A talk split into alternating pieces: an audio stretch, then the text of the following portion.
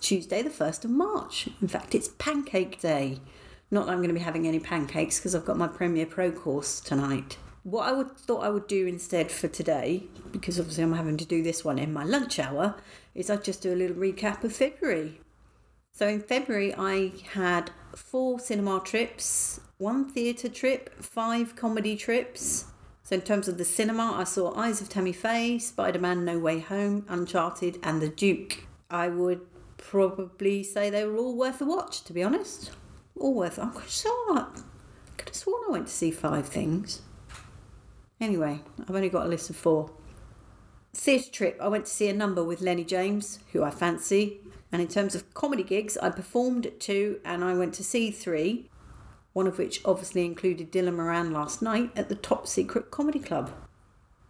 I started a course at City Lit studying Premiere Pro, and we had two sad losses.